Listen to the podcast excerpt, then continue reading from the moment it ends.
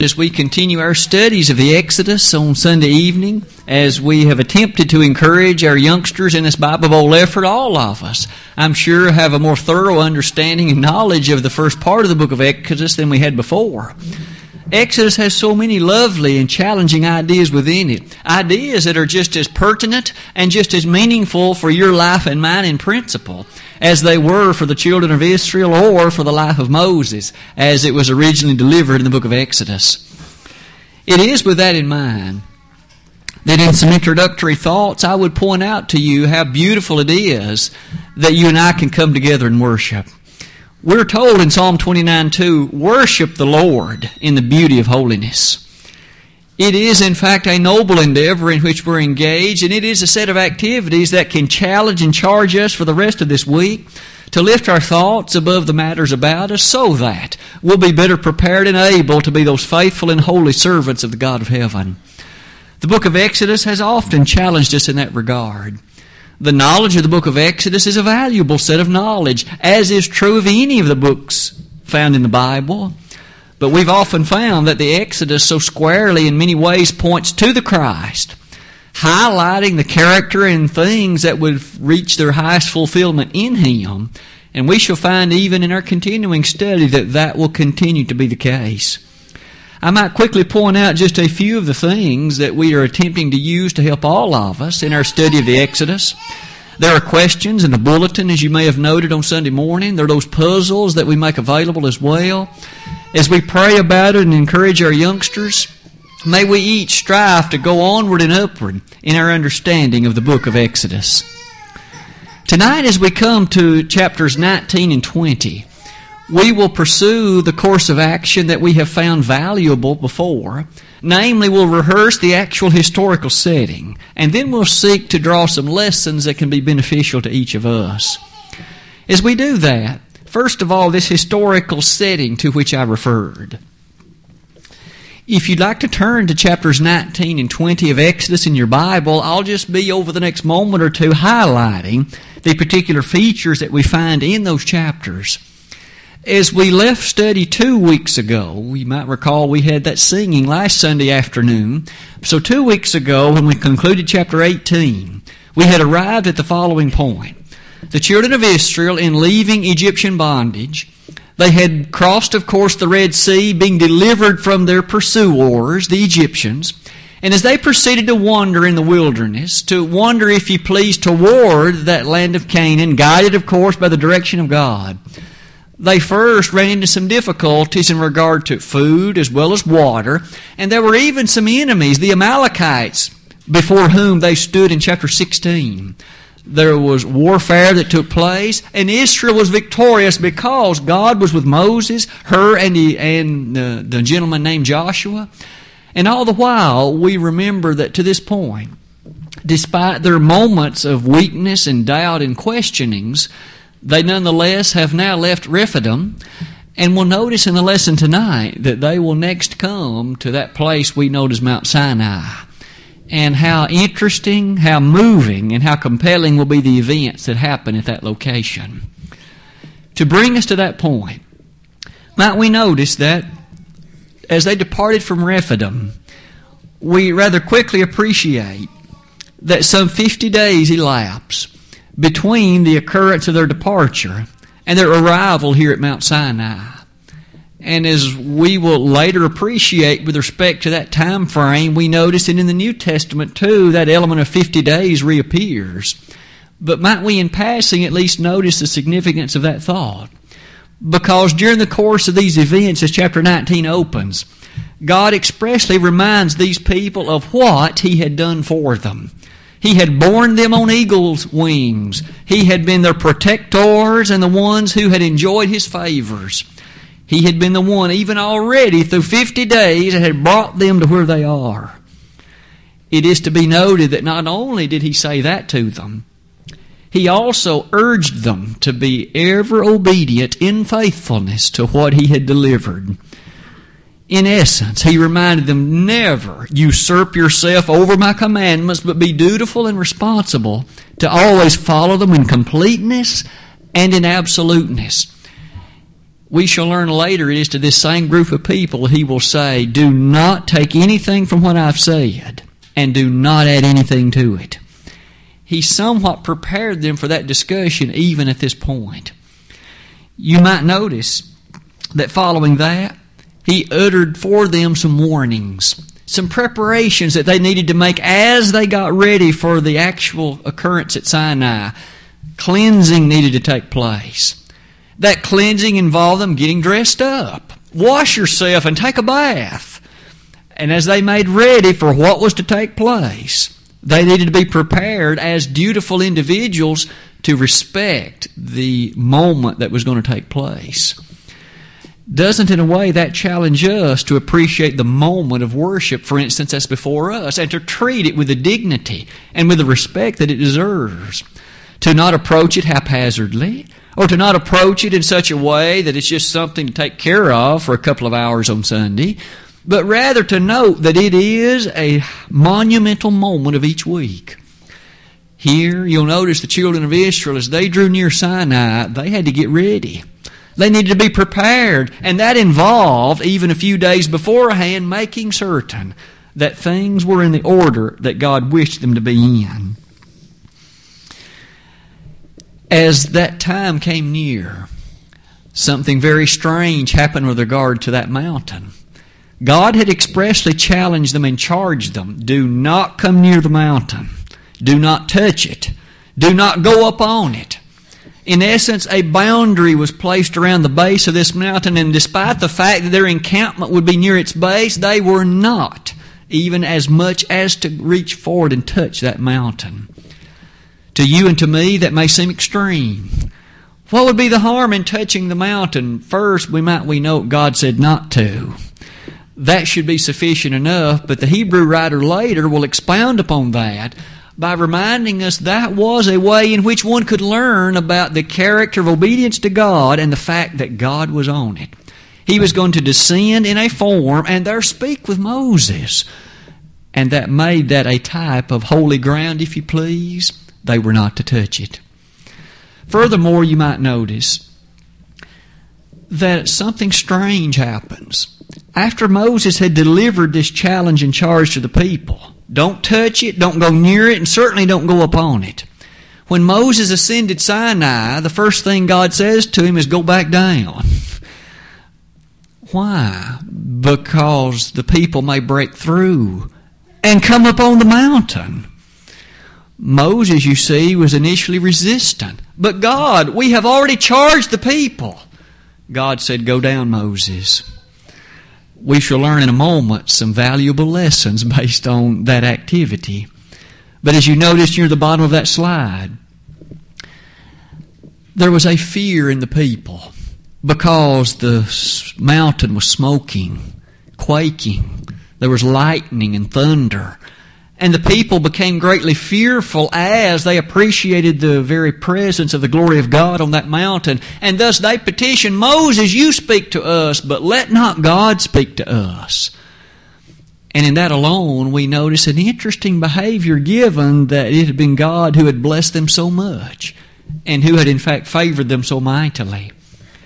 Finally, chapter 20 we appreciate closes after God gave them a host of instructions, such as what we call the Ten Commandments. It closes with God giving them some direct instructions as to how to build an altar. That may seem an unnecessary thing. Shouldn't they know how to construct an altar? But God had a very specific matter in mind. And it is to that that we shall turn briefly a little bit later in the lesson this evening. With that very brief overview in place, might we begin to look at some lessons that we can extract from them? Let's begin in the following way. With regard to that instance I mentioned a moment earlier, that God had given instruction do not touch the mountain, do not look upon it, or in fact, certainly do not attempt to climb it. And yet, Moses, upon reaching the summit of where God had called him to, God initially said, Go back down and charge the people, for they may break through and attempt to come on the mountain. We can learn something interesting about all of us in that regard. I entitled it simply this to expect weakness and resistance. Moses had a rather high disposition and expectation of his people on that occasion. Because they had been challenged and charged not to follow or go through and touch the mountain, Moses expected that they would adhere to that and that they would obey that commandment. But God knew better. God knew the weakness of human flesh, that these people were stubborn, that they had already murmured more than once, and that they would attempt in their stubbornness to break through and to do the very thing that God told them not to do. Might I submit then to us today that we would do well in wisdom to very clearly keep in mind the reality of human weakness and the reality of the fact that once we give commandment, for instance, to a person who's newly baptized, we may charge that person, encourage them, for instance, to be present at every service, to know the relationship they now enjoy with God. But we should expect that they're going to need continued teaching. They're going to need further encouragement.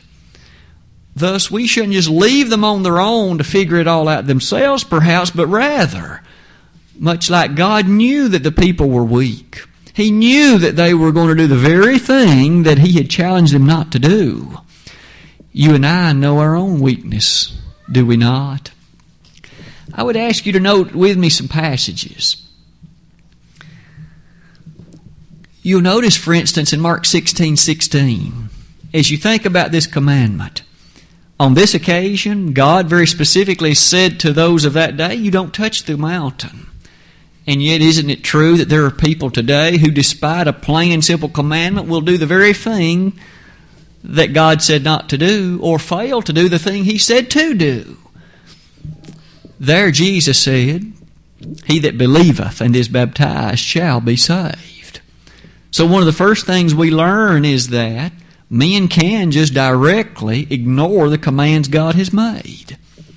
I don't think any of us would do that purposefully, but we should ever be aware, however, the reality of the weakness of human flesh.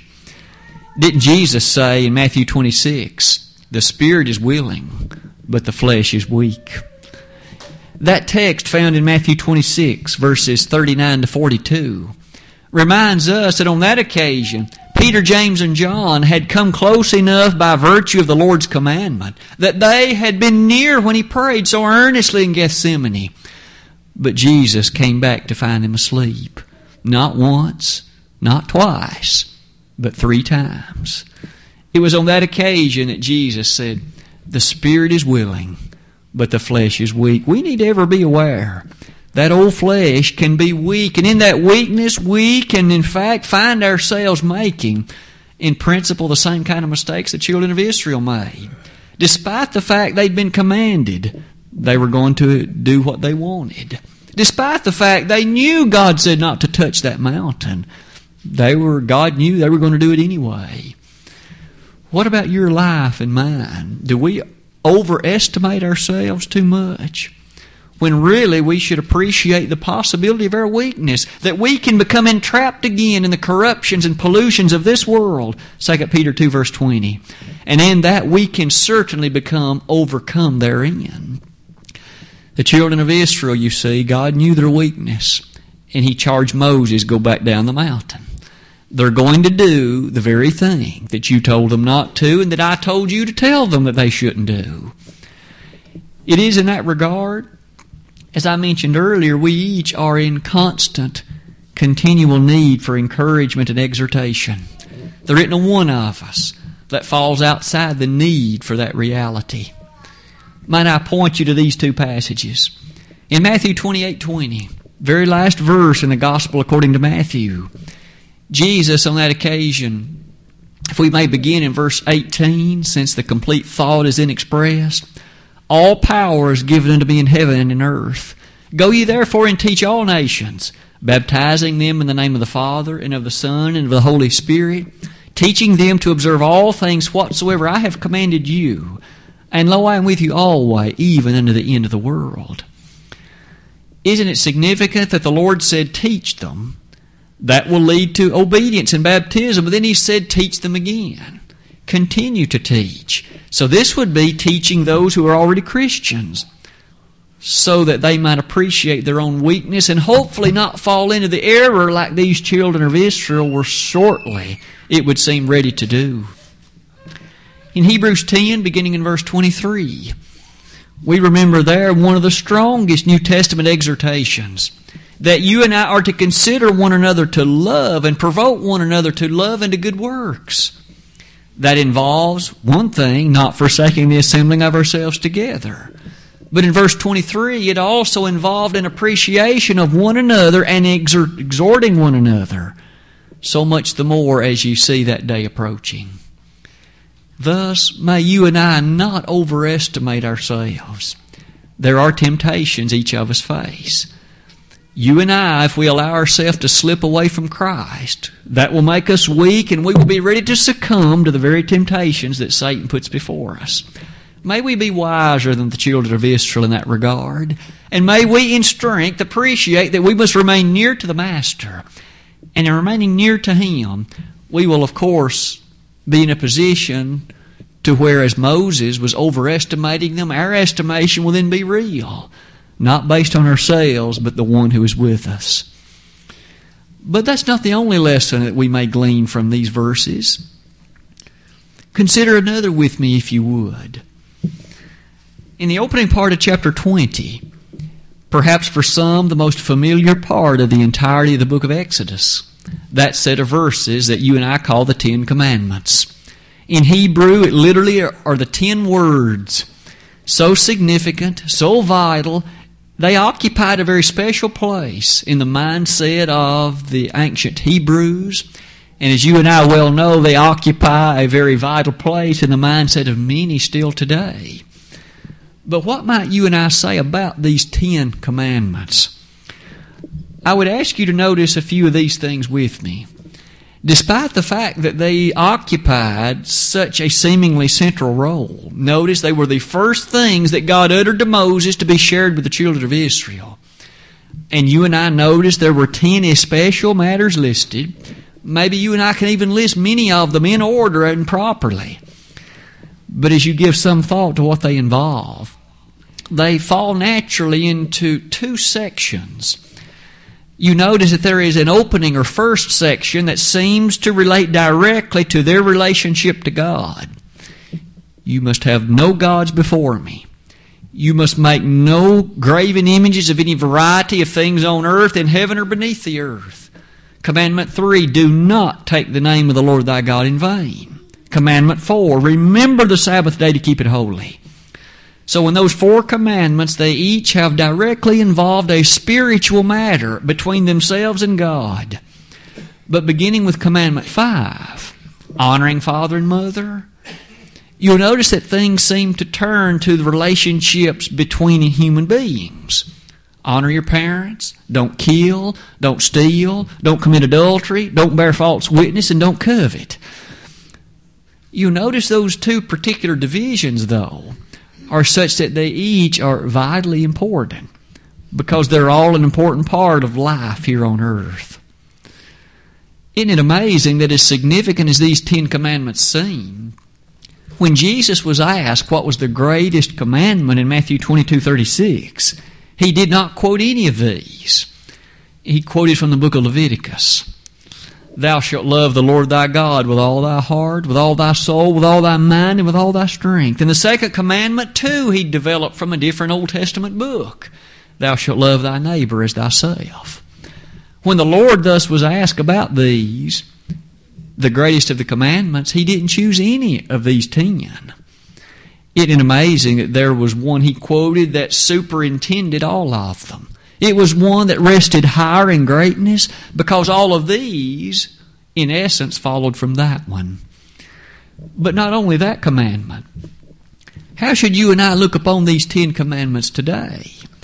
There are those, in fact, you perhaps have spoken to some, who are adamant about the keeping, literally and absolutely, of the Ten Commandments still today. There are those who proclaim that that's what should be done, that that is the entirety of the will of God, and that it is the one and only means whereby we could stand pleasingly before Him today. However, might we not forget that these were a part verbatim of that old law of Moses, that Mosaic economy, if you will, and that furthermore, that law, the Lord expressly said, was to be thoroughly and completely fulfilled. Matthew 5, verses 17 and 18. He in fact said, Think not that I am come to destroy the law or the prophets. I am not come to destroy, but to fulfill. And he went on to say, I say unto you, not one jot or tittle shall pass from the law till all be fulfilled. But isn't that interesting that later we read in Luke 24, verse 44, that everything, Jesus said, that was prophesied of me hath fulfillment. So those portions and pieces had been fulfilled that referred and referenced him. And later, wasn't it true that Paul, the peerless apostle, in Ephesians 2, verses 13 to 18, and in Colossians 2, verses 11 to 16, directly said the law has been taken out of the way, nailed to the cross. The enmity that was between us and God has been removed. And Paul even listed the commandments. And in a Colossian letter, he expressly said upon nailing it to his cross, he even listed a few of the features, such as the keeping of Sabbaths, which was the fourth of those Ten Commandments. Paul said that has been taken out of the way. It is true, thus, that just as surely as the entirety of the old law has thus been taken out of us, it includes these Ten Commandments. But in that regard, might we be quick to say, some of those Ten Commandments we do find iterated in the New Testament. In fact, some of the teaching of Jesus made note again, and thus they also are a part of the New Testament record. In Romans 13:9, Paul even listed many of those 10 commandments and thus placed them under the umbrella of the gospel of Jesus Christ in the New Testament era. And so when it says thou shalt not kill or thou shalt not commit adultery or thou shalt not steal. We have New Testament references that also make those same demands of us today. You'll notice that as one lists them, of those ten, it is the fourth one that is to be found nowhere in the New Testament. Because, of course, there is no Sabbath in this era. There is the first day of the week. That is special day on which our Savior rose from the dead, Matthew 28 6 and that day in which we find the New Testament Christians gathering to offer worship unto God, and doing so as they involve themselves in those five given acts of authorized worship. And so you'll notice that we perhaps should be a bit cautious in the way we think about the Ten Commandments. It would not be entirely proper just to encourage the Ten Commandments on someone today. However, as we give thought to what we mean maybe by those Ten Commandments. We would mean that those parts that do find expression in the New Testament, but that's not all of the ten. And might we also notice in passing that in terms of those commandments that God gave ancient Israel, there were far more than ten of them. It's just that these ten are the first things that He said. Our youngsters, as they're studying in Exodus, and you and I who have looked at some of the puzzles and things. In chapters 21, 22, 23, and 24, we find a whole host of various commands that God delivered. You'll notice that there were then far, far more than just ten commandments. I'm told that those who have kept up with the matter of Judaism, as they have searched with scrutiny through the first five books of the Old Testament, and have counted the commands that God expressly gave to the ancient Hebrews, not only was it far more than 10, it numbers 621. A total of 621 commands, not just 10. Thus, as we give some thought to that, you'll notice that brings us to our third lesson of the evening, which does draw expressly from the first of those Ten Commandments. The first and foremost matter that God delivered to them was this Thou shalt have no other gods before me. He spoke those words to a group of people who had not long before come out of Egyptian bondage. And there they had witnessed a pantheon of Egyptian gods. Dozens and dozens of them. And remember that they had been in that bondage for well over 200 years. They had been in Egypt a total. In fact, they had left the nature of Abraham in leaving that city of Haran and the promise that he had received. That had taken place 430 years earlier. This people had thus been in a very distinct and interesting set of places. They had seen many things, no doubt. They had watched people worship the sun, the mountains, the sky in various and sundry ways. First and foremost, they needed to know there are no gods but me. You are to have no gods before me. If only that one lesson they would have learned and learned it well. Think of all the problems later in the Old Testament from which they would not have had to endure. May we give some thought this evening to the fact we need to learn that lesson sometimes too. We need to be reminded, Thou shalt have no other gods before me. In fact, that significance may be highlighted in some of the ways we can see on this next slide. God was to occupy the first and foremost position in the life of ancient Israel, not only collectively, but each person individually. Hear, O Israel, the Lord our God is one Lord. We read that in Deuteronomy. We also notice some of these other concepts that challenge us today. As Paul wrote the Colossian brethren in Colossians 3, beginning in verse 1, some of the verses to be found there challenge us just as much as this first of the Ten Commandments must have challenged them. Set your affection on things above, not on things on the earth. Where are your affections and mine? That asks us where are your priorities in mind? Are they centered, focused, completely on things that are here? For if so, we are breaking in principle the same thought that's expressed in the first of the Ten Commandments. Later in that same chapter, Colossians 3, Paul highlights that thought. Because in verse 5, he says, mortify various and sundry activities. Mortify means put to death. Your life should not exhibit these. And he goes on to list some of them, and one of them he mentions is covetousness. Remember, the tenth commandment was, Thou shalt not covet. And he says, Covetousness is one and the same with idolatry. Isn't it amazing? You and I can be guilty of idolatry if we are covetous.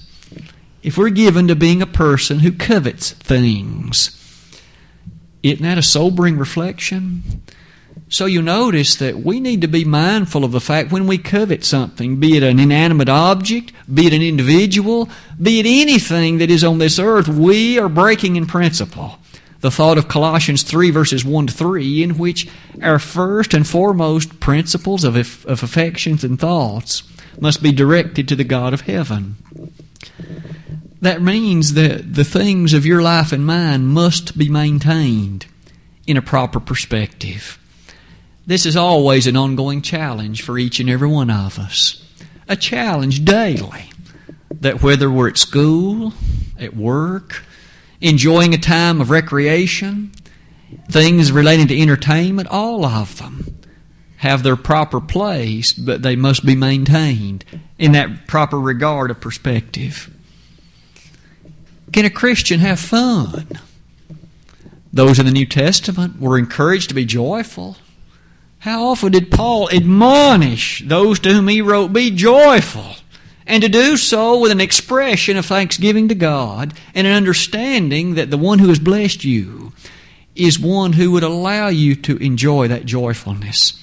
The writer of Ecclesiastes encouraged it. It's certainly okay to be joyful, to have fun, but we mustn't let fun be the ruling, controlling matter of our life entertainment and recreation. Those certainly have their position in place. Wasn't it true that Paul made reference to such in 1 Corinthians 9, verses 23 to 27? When even the running of a race is therein mentioned, Paul endorsed that as a lesson for you and me as we run the Christian race to run so that we can receive the reward. You'll notice that in 1 Timothy 4 8, It is still true that bodily exercise profiteth little, but godliness is profitable unto all things. Thus, as we give thought to taking care of the body, that's a fine thing, but we shouldn't make that our God, so that it is the highest of our priorities, for example. And isn't it true in light of some of those other things that I've mentioned? To live for a paycheck. There are some for whom the monetary aspect of life means everything to them. They are bereft of any comfort without it. They have erred. That paycheck is merely a blessing, and you and I should be good stewards of it, of course. But it's nothing more than that, and should be sufficiently viewed in that way. You'll notice in that listing I've also included there are those who perhaps would wonder about the mention of religion in that list. That may seem unusual. I list that for the following reason. There are many in our world who have reached the point of lifting high the thought of religion but not spirituality. They do not understand the character of religion and what religion is as set forth in the New Testament. They misconstrue the nature of the Holy Spirit, for example. And they think that nearness to God comes in a different way than what the Scriptures teach. They are lifting high something other than the character of what God has revealed Himself to be. And in that regard, they again have erred. But you'll also notice, for some, it is prestige, fame, and popularity. Without that, they feel lost. They want their name to be that which everyone knows. And without that, they feel empty, they feel useless, they feel vain. We should be cautious exceedingly cautious of having a strong desire to have our name out there, other than the fact that the name Christian might be associated with us.